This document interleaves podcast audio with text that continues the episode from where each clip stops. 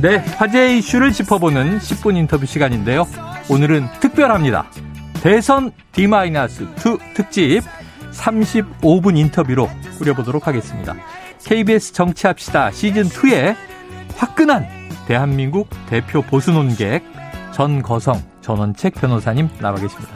변호사님 어서 오세요. 예, 안녕하세요. 근데 자, 제가 네. 여기 오는 건 보수 논객으로 온다기보다 네네. 예, 정치 관찰자, 아, 평론가 입장에서 객관적인 입장에서 오는 겁니다. 알겠습니다. 자, 그렇게 입장을 말씀해 주고요. 객관적인 관찰자. 그런데 조금 전에 약간 시그널이 특이했잖아요. 호텔 캘리포니아 이글스 네. 노래가 나왔는데 그 변호사님 신청곡이라 그래서 아니 우리 시대 2030의 네. 노래였죠. 그렇죠. 예, 이글스가 그 이제 연주하고 부른 노래인데 이 조월 씨가 이 기타, 어. 돈 헬리의 보컬, 보컬, 야 대단하죠. 예, 그런데 우리 때는 이 노래가 대단한 줄 몰랐는데 네. 역사적으로 예, 단일곡으로서 가장 판매량이 높은 노래 음. 이 노래예요. 4,800만 장이 팔린 걸로 되어 있습니다. 어마어마하네요. 그 지금 또그 다시 이 이글스가 불과 몇 년 전만 하더라도 네. 예, 재결성 뭐 재결합해서 네. 물론 뭐 한두 명 멤버는 바뀌었습니다만 네. 그리고 또 백 그 오키스트라 비슷한 네. 것까지 네. 동원을 해서 호주 뭐 유럽 이런 데 공연을 했는데 음. 지금 도 2030들 그렇게 많이 모여요. 예. 이들의 노래는 사실은 그 아주 뭐라고 할까 시라 시로 치면 굉장히 괜찮은 시. 네, 네. 예, 시를 시대를 초월한. 예.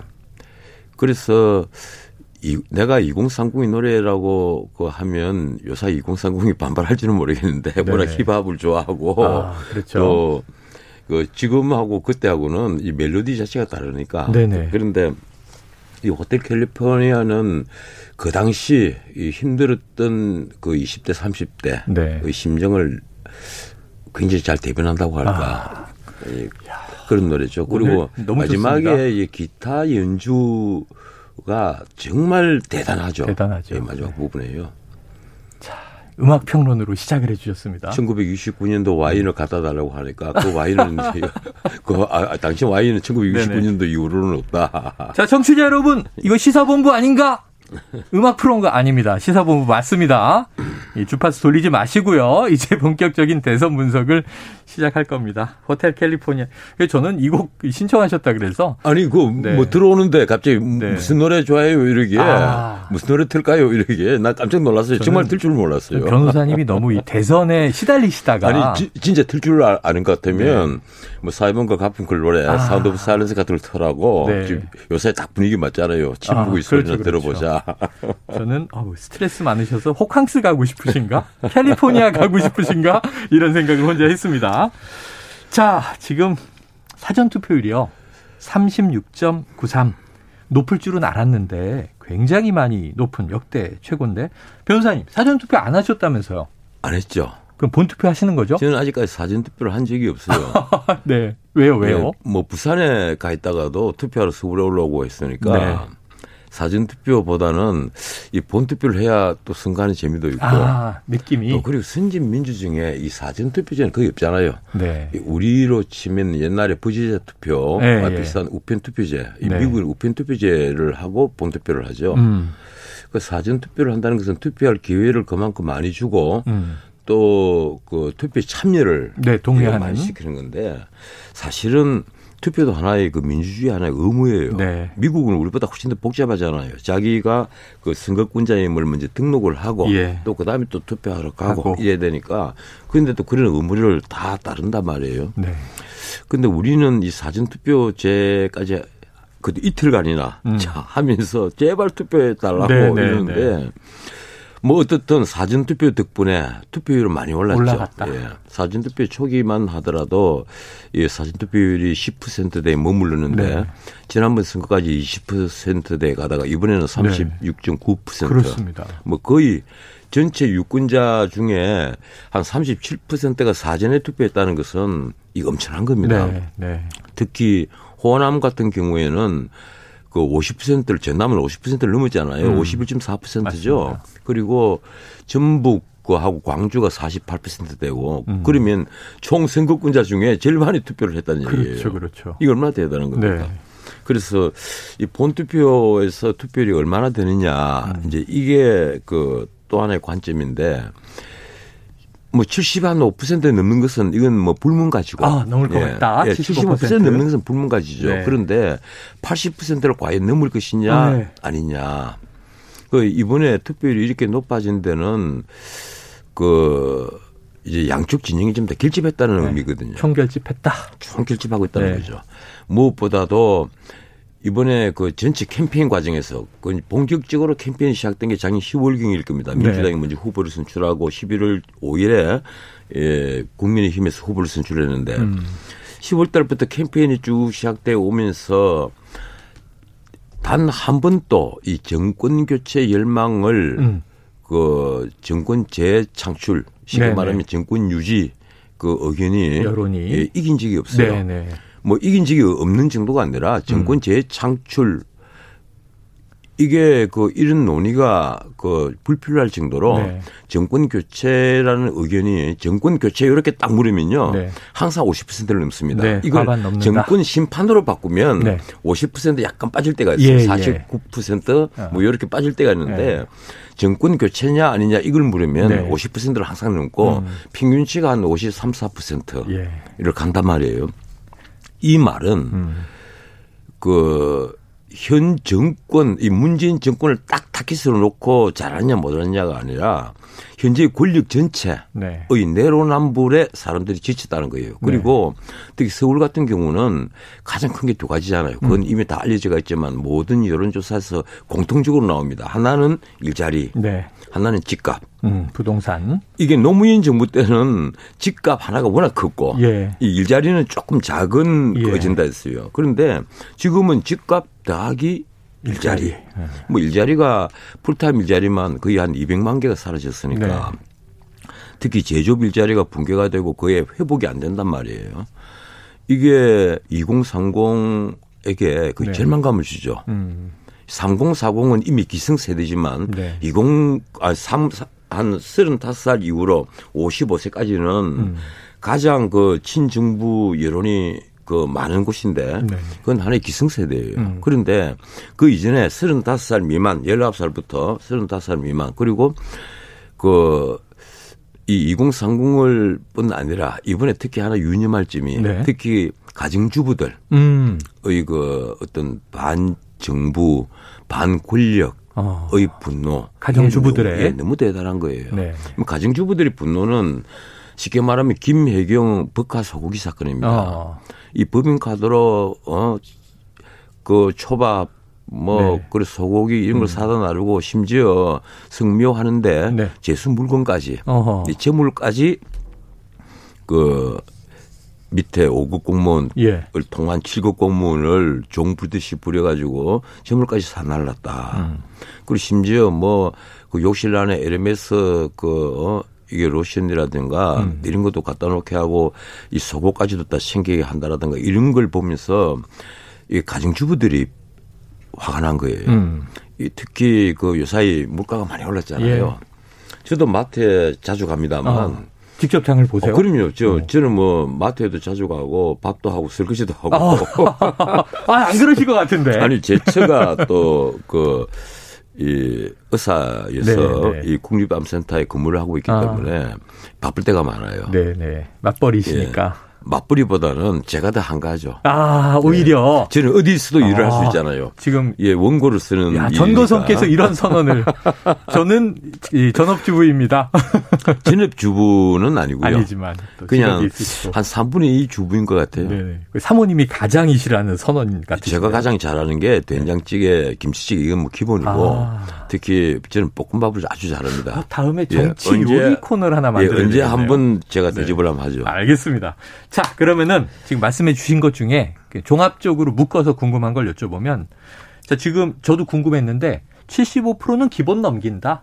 80%가 될지 안 될지 모르겠다. 그 사이 어디 있을 것 같은데 사전 투표율 36.93% 혹시 요 사전 투표율의 열기는 총결집이라고 해석해 주셨지만 아니 그런데 영남 어디에? 있잖아요. 네. 특히 부울경은 부울경은 네. 지금 34%대예요. 네네네. 부울경이 그런 거예요. 평균보다 낮고 아마 국민의힘에서는 이 부울경의 투표율을 얼마나 음. 많이 끌어올리느냐 네네. 하는데 그. 지금 관심을 쏟고 있을 겁니다. 네. 이 경북은 그래도 40%대를 넘었는데 예. 대구도 낮고 음. 부울경도 낮고 음. 그리고 이 서울 인천이 낮아요. 예. 그 나머지는 그 이제 뭐라고 할까 표준치라고 해야 됩니까? 표준치. 예. 30% 중반대를 네. 예, 넘을 수 있으니까. 호남 높고. 근데 나머지 그 부울경은 34% 30, 그 34%대란 말이에요. 네. 부울경하고 이 대구가.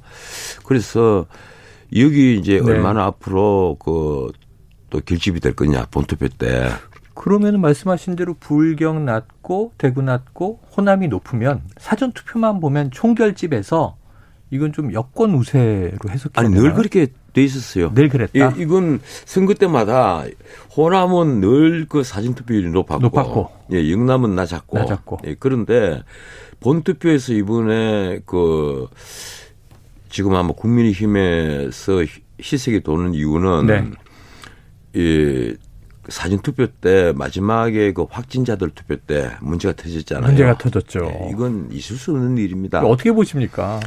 우리나라가요. 그 선진 민주정에서 깜짝 놀란 사건이 있습니다. 음. 1948년 5월 10일 날 첫 총선. 네. 그게 우리나라 민주주의 첫 경험이잖아요. 예. 그때 만 20세 이상 되는 모든 남녀에게 네. 보통 평등 선거를 실시를 했어요. 예. 똑같이 한 표를 줬단 말이에요. 음. 이건요.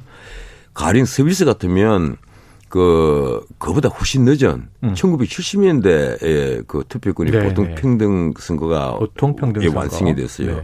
이 연구만 하더라도 1946년일 겁니다. 네. 그 우리보다 2년 빨라요.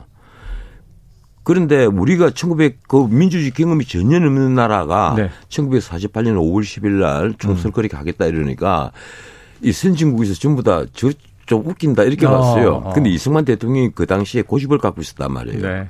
우리가 그렇게 문명 국가가 아니다. 음. 그런데 그 총선을 무난히 그리고 성공적으로 치렀잖아요. 예. 그랬던 그 대한민국인데 지금 21세기 들어와갖고 네, 네. 투표지 도장이 기표가 된게 네. 공개가 됐는지 아니면 음. 봉투에서 빼내니까 이미 이재명 이런 식으로 기표가 돼 있단 말이에요. 네, 네. 그것도 한 장이 아니고 여기저기서 어. 발견이 되는 거예요. 어. 그럼 이걸 어떻게 해석을 해야 됩니까? 어. 그런데 노정희 그 선관위원장은 네. 뭐 이분은 그 아실 분은 아시겠지만 지난번에 그 이재명의 선거부 위반 사건 음. 그 사건에 파기환송된 사건의 주심 판사입니다. 네. 주심 주심 대법관이에요. 음. 이분은 선관위 출근도 안 했어요. 음. 이건요, 나는 보면 이건 자기는 토요일이기 때문에 출근 안 했다 이러는데 네. 이건 어떻게 보면 직무유기입니다. 어. 아, 선관위원장이 투표를 하는 날 네. 출근을 하지 않았다? 아하. 이거 어떻게 이해를 해야 됩니까? 예. 나는 그 도저히 이 사태를 정말 이해를 못 하겠어요. 어. 이건 민주주의 후퇴라고 설명을 할 수도 없고 네. 그렇다고 해서 이게 뭐 이걸 두고 이건 부정선거다. 제가 이렇게 예, 얘기를 예. 하고 싶지 않습니다. 네. 이건 거의 모든 언론이 부실 관리다. 네, 이렇게 네. 그 지금 평가를 하고 있는데 음. 제가 보기에도 그냥 부실 관리라면 그러면 네. 기표된 표가 이미 기표가 깨끗하게 기표가 된 네. 표가 어떻게 봉투 안에서 나오느냐. 어. 이건 어떤 차고에서 벌어진 거냐. 예. 그리고 공개된 그 그냥 이게 플라스틱 바구니, 네네. 뭐 바구니라고 해야 됩니까? 소쿠리라고 해야 됩니까? 네. 오늘 아침 신문 보니까 조선일보는 소쿠리라고 하고 네. 또뭐 중앙일보입니까? 그는 바구니라고, 바구니라고 하고, 하고. 네. 뭐 소쿠리 소쿠리든 바구니든 그 누구나 만질 수 있고 분이 네, 보이고 하는 공개된 네. 곳에 골판지 그, 박스도 있고 예, 비닐 봉투도 예, 있었고 박스도 있고 맞습니다. 쓰레기 봉투도 네. 사용이 됐다고 그러잖아요. 네. 근데서 나온단 말이에요. 그럼 이걸 어떻게 이해를 해야 돼요? 음. 난 이게 성관이가 그냥 사과를 뭐 두 번 했다는데 사과를 할 문제가 아닙니다. 음. 처음에는 성관이가 뻣뻣하게 나왔어요. 네. 아, 이건 우리가 하다 보니까 뭐 일을 하다 보니까 이럴 수가 있는 건데 뭐 네. 매뉴얼대로 하다 보니까 이럴 수가 있는데 어, 어? 이게 항의하는 그 유권자들을 난동을 부렸다고 표현을 했단 어. 말이에요. 정말 내가 보면 기가 막혀서 이 사람들요. 마침 지금 국민의힘 이준석 대표가 책임 있는 사람의 거취 표명이 필요하다 이렇게 주장하는. 단순한 거취 표명 문제가 아, 아니에요. 아, 동의하십니까? 이건 거짓 표명을 해야 될 그 문제가 아니고 민주주의를 후퇴시켰다는 어. 것에 대해서 어떤 의미에서는요 문자 그대로 광화문에 돗자리 깔아놓고 석고대제를 해야 됩니다. 석고대제 해야 된다. 이거 말이 안 되는 사건이에요. 네, 네. 이건 전 세계 대한민국 민주주의를 정말 우습게 보이는 사건이란 말이에요. 음. 그리고 여기에 대한 분노가 대단할 거예요. 네. 나는 봉투에서 이미 기표된 그 투표용지가 나왔다는 데 대해서는 음. 저도 정말 충격을 받았어요. 네. 아마 이게 그 또 분노 투표로 아마 그 본투표 때 투표를 좀 올릴 수 있지 않을까. 네, 네. 야, 국민의힘은 그렇게 기대를 할 아, 겁니다. 국민의힘은 기대할 것이다. 자, 그래서 예. 지금 오늘 뭐 이 긴급회의를 했다고 하고 나온 대책은 자, 9일 본투표 때는 야외 기표소 확진자를 위한 이건 다 없애버리고 일반 선거인과 똑같이 투표함에 직접 실내로 들어가서 이제 기표하고 표를 함에 집어넣도록 하겠다. 요, 요 정도면 이제 우선은 해결됐다고. 그 당연한 거 아니에요? 원래 그래야만 되는 거예요. 이 네. 투표의 그 4대 원칙이 네. 보통 네. 평등 비밀 직접 선거입니다. 그렇죠, 그렇죠. 근데 이번에 네. 허물어진 게 비밀 선거 직접 선거가 허물어진 셈이 돼요. 음. 뭐 자기가 기표를 했으니까 왜 직접 선거가 허물어지냐 그러지만 음. 그걸 공개리에 건네고 공개리에 다 통에 담아놓고 하면 네, 네. 그 직접 선거가 허물어졌다고 봐야 돼요. 음. 그 말이 안 되는 거예요. 투표의 4대 원칙을 허문 선관위가 있다. 그 음. 주황 선관위가 그래놓고 나서 뭐 선거를 동의하고 또 그 이런 용어는 쓰면 안 됩니다. 이런 용어 음. 써야 된다고 그런 판정 기관이 돼 있고 음. 하는 자체가 코미디인 거예요. 네. 알겠습니다. 자, 사전 투표율이 높고 지금 이, 아, 한 가지 이게 궁금해요. 아까 예. 전체 총투표를 했을 때 지금 사실은 7시 반에 확진자 투표까지 끝나지 않습니까? 그렇죠. 내일 모레. 그럼 이제 방송사들이 출구 조사를 딱 발표한단 말이에요. 출구 조사 어렵겠죠. 이번 어떤 거 같으세요? 맞을까요? 특히 맞을까요? 36.9%나 네네, 사전 투표를 해버렸고. 되니까 이 사전 투표율에 심지어 지금까지 그 세대별 뭐, 어, 그 투표율 같은 것도 예. 없단 말이에요, 이게. 네. 이러니까 보증하기도 굉장히 까다로운 거예요. 네네. 보증을 하는 것은 단지 이겁니다. 그 지난번 선거까지 마지막에 그 사진 투표를 섞어서 네네. 했을 때 어느 정도로 그 여자 지지표가 바뀌더라. 음, 음. 뭐 그런 것도 감안을 할 것이고. 가중치도 넣고 예. 해도. 뭐 이런저런 그리고 또 그동안 여론조사에서 한 그 나온 이 수치도 이 수치 갖고도 보증을 할 거고 최선을 다해서 보증을 하겠습니다만 이번에 사진 투표를 하는 기관이 두 군데잖아요. KBS, MBC, SBS가 네, 네. 방송 3사가 동시에 하고 네. 또 하나는 JTBC가 독자적으로 하겠다. 네, 네. 이러는데 지금까지 방송 3사의 그 사전 투표 아 아니 아, 방송 출구조사. 3사의 출구조사가 어느 네. 정도로 맞았는데 네. 이번에는 맞추기 힘들 겁니다. 힘들다. 예. 자, 그럼 이제 맞추기 힘든 이유가 워낙 박빙 승부일 것이다라는 건데. 아니, 그건 아니고요. 아니고요. 나는 박빙은 아니라고 아, 격차 보는데. 있을 것으로 보세요? 아, 격차는 꽤 많이 있을 거예요. 꽤 많이 한 몇 퍼센트 보세요? 예, 제가 그 먼저 그 격차가 왜 있을 것이냐라고 네. 그 판단하는가를 말씀을 드리자면 음. 지난번에 말씀드린 것 같은데 첫 번째 이번 선거는요. 네. 마치 정권 교체가 시대 정신처럼 돼가 있기 때문에 아. 이걸 바꾸기에는 호남 이 가령 지역적 특색으로 네. 그이 정권 교체에 반대 입장에 선다 하더라도 네. 역부족일 것이다. 음. 이 시대 정신처럼 되어 있는 거예요. 네. 윤석열 후보를 지지하는 사람들 중에서는 아마 아직도 과반수 이상은 음. 내가 윤석열을 좋아서 찍는다 뭐 이런 것보다는 어. 정권 교체가 나의 목적이다. 네네. 이래서 투표를 할 겁니다. 여론조사를 음. 해보면 그렇게 나오잖아요. 음. 이 정권 교체를 우리는 열망이라고 부릅니다. 50%를 음. 넘으니까. 네. 제가 아마 그한 한 달 반 전에 정권 교체 열망이라는 표현을 하니까 모 방송국에서 진행하는 분이 댓글을 네. 걸더라고요. 어. 왜 이쪽은 열망이라고 그러고 이쪽은 의견이라고 아, 하느냐. 네네네. 이쪽은 정권 유지, 정권 재창출은 35% 내외입니다. 예, 예. 이러니까 의견이에요. 그런데 이건 50%를 훌쩍 넘었으니까 네네. 그리고 변하지 않으니까 이건 음. 하나의 stream 이 시대 정신처럼 되어 있단 말이에요. 하나의 어. 흐름처럼 되어 있는 거예요.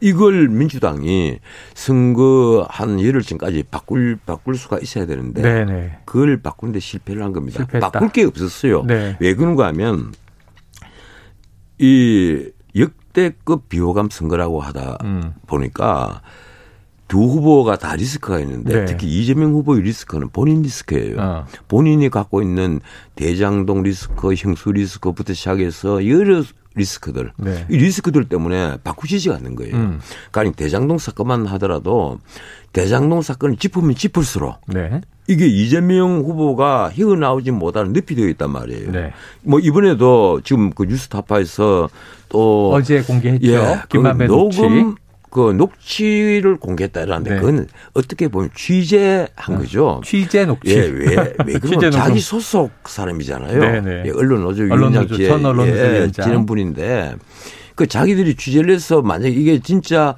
그 폭발력이 있다고 했으면 일찍 공개를. 네, 네, 네. 왜 그런가 하면 이 녹취는 작년 9월 달에 이루어졌는데 음. 이 대장동 사건이 터지고 나서 이루어졌잖아요. 음. 근데 아마 자신들이 보기도 그럴 거예요. 음. 이 대장동 사건은 건드리면 건드릴수록 이재명 후보에게 불리한 거다. 네네. 이게 하나의 그 프레임처럼 되어 있기 때문에 예. 대장동은 하나의 프레임이 딱 되어 있는 거예요. 예. 딱 쓰고 있단 말이에요. 음. 그걸 벗으려고 아무리 발버둥을 쳐도 벗기지지가 어. 않는 거예요. 어허.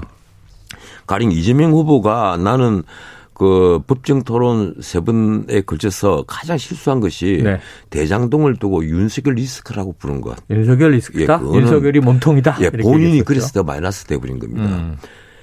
대장동 리스크를 두고 윤석열 리스크라고 하면 지나가는 속아웃어요. 음. 차라리 아 나는 사실은 나도 유등교에게 속았습니다. 뭐 이렇게 치고 나왔으면 또 모르겠는데 아, 아 이건 어, 윤석열 리스크다. 이건 그런데 어제 그저께 공개를 한 이 녹음 파일 자체가 네. 10년 전 겁니다. 음. 대장동 그 게이트가 본격적으로 시작된 5년 전이 아니란 말이에요. 네. 10년 전이에요. 예. 쉽게 말하면 기초 초기 자금을 부산 저축은행에서 불법 대출을 네. 해낸 것. 음.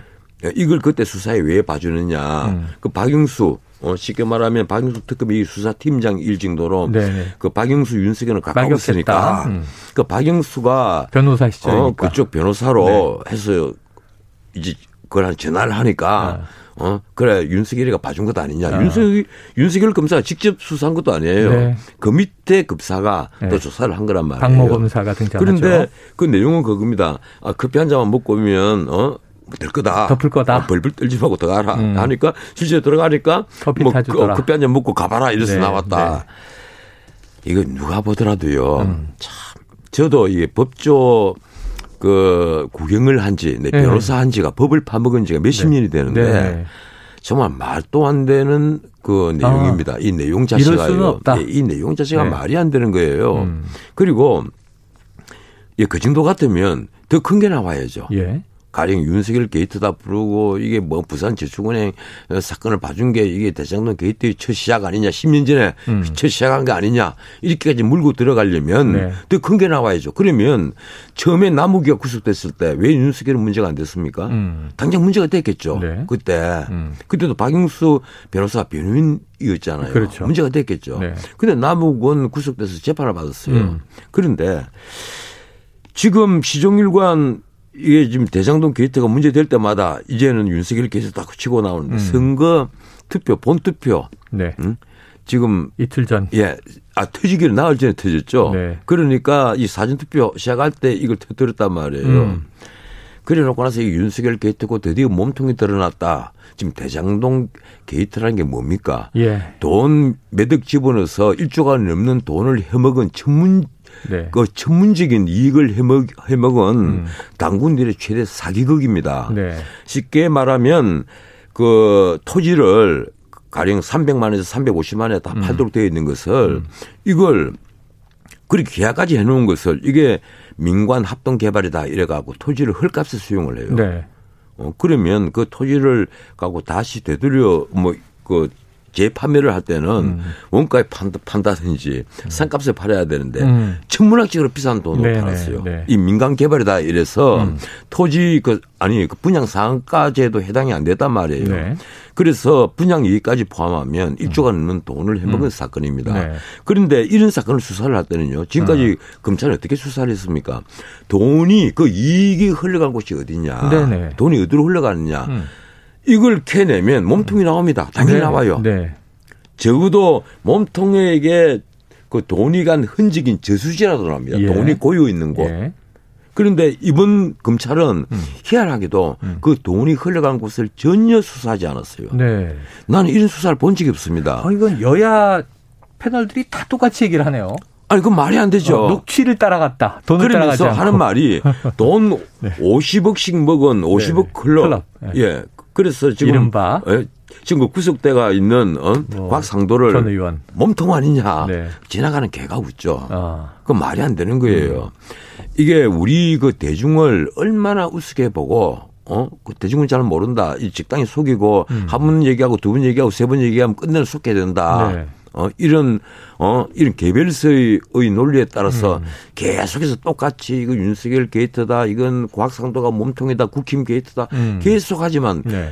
지금 우리 국민들은요. 거기에 속을 국민들이 없습니다. 아. 적어도 아, 나는 이재명을 지지한다. 나는 이재명은 그이 대장동 게이트와 상관이 없다. 이렇게 믿고 있는 국민들도 그 음. 그 말에는 속지 않아요. 아하. 그래서 프레임을 짜도 지금 민주당이 잘못 네. 짜고 있다. 저는 이렇게 생각을 합니다. 자, 그러면 지금 이제 오디오 하나를 듣고 다음 이슈로 또 이어가겠습니다.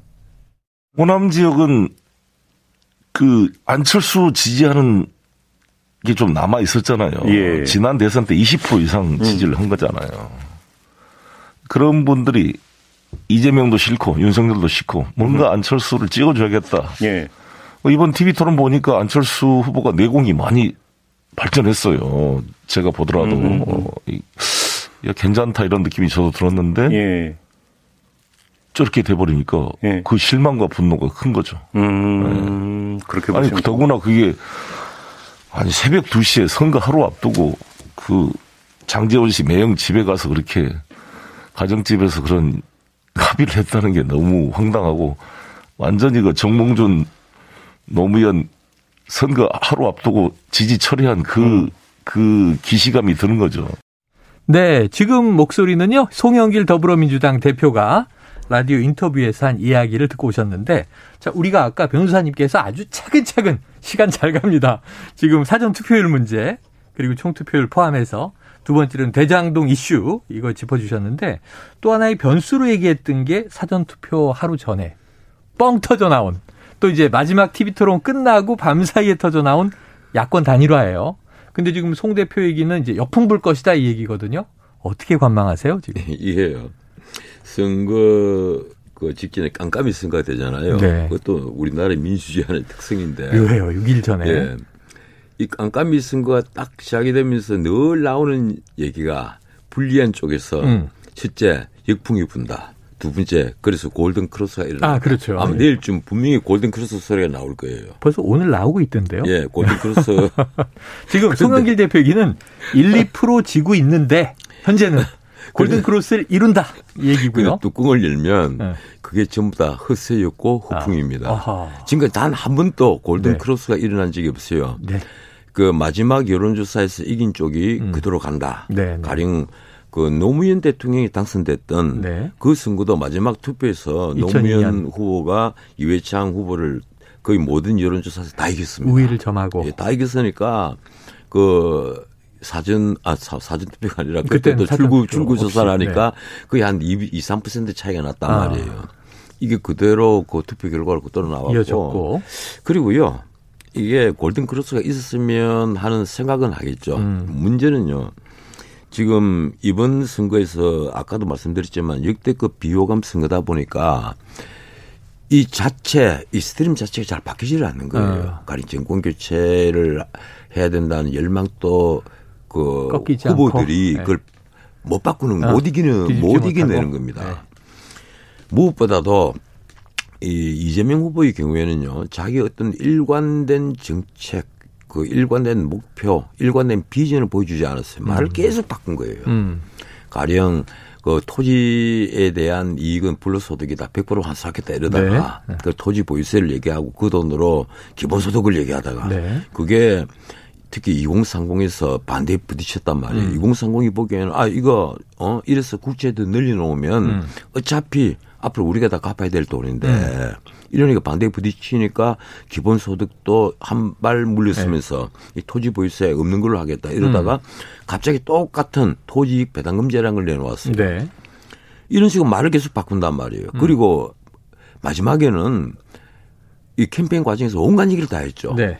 임농우촌 농민 수당 준다. 그리고 그 장인 수당. 이 장인 수당이 기가 막혔어요. 이 음. 퇴직 후에 공적 임금 받을 때까지는 장인 수당을 주겠다. 그리고 문화인 수당 주겠다. 상병 수당 주겠다. 음. 몸 다쳐서 출근 못한 사람에게는 상병 수당을 주겠다. 뭐 전부 다 돈 주겠다는 얘기밖에 안 하는 거예요. 네. 그리고 청년들에게는 어, 역세권에 기본주택을 지어주겠다. 그래서 음. 값싼 월세로 하겠다. 그리고 그걸 계속 지어갖고 어 아니 서울 전체에 지금 주택이 300만 호를 좀 네. 넘고 있는데 네. 서울에 107만 채입니까? 음. 이 107만 채를 공급을 하겠다. 음. 그래서 마지막 이제 꿈 같은 그 우리가 보기에는 음. 명백한 거짓말입니다. 네. 555 공약. 국민소득 5만 불. 네. 그러면 지금 잠재 성장률이 한 6% 정도 돼 예. 있어야 예. 되고 그리고 우리 그 올해 가령 성장을 뭐 한 4% 5% 하겠다. 네. 이래야 그나마 5만 불 갈 수 있는 음. 희망이 보이는 거예요. 네. 근데 그게 아니에요. 당장 미국만 하더라도 IMF가 올해 미국이 그런 거대 경제가 예. 3.8% 성장한다는데 음. 대한민국 성장치는 지금 3%로 네. 그 지금 예측되고 있습니다. 네. 작년에 4% 4% 성장했다 이러니까 우리가 뭐 선두국가다 이러고 난리가 나는데 네. 그게요 우리 국민 세금으로 한 거예요. 음. 국민 세금을 재정을 허물어 가지고 그렇게 만들었단 말이에요. 그리고 음. 우리가 워낙 바닥에 떨어져 있었으니까 기저 효과라는 게 있습니다. 네. 치고 올라오는 기저 효과가 있거든요. 순지 반도체 기저 효과로 난 그렇게 이룬 성과다. 음. 어, 실제로 만약에 재정을 퍼붓지 않았으면 우리가 2% 성장 안 됐을 겁니다. 음.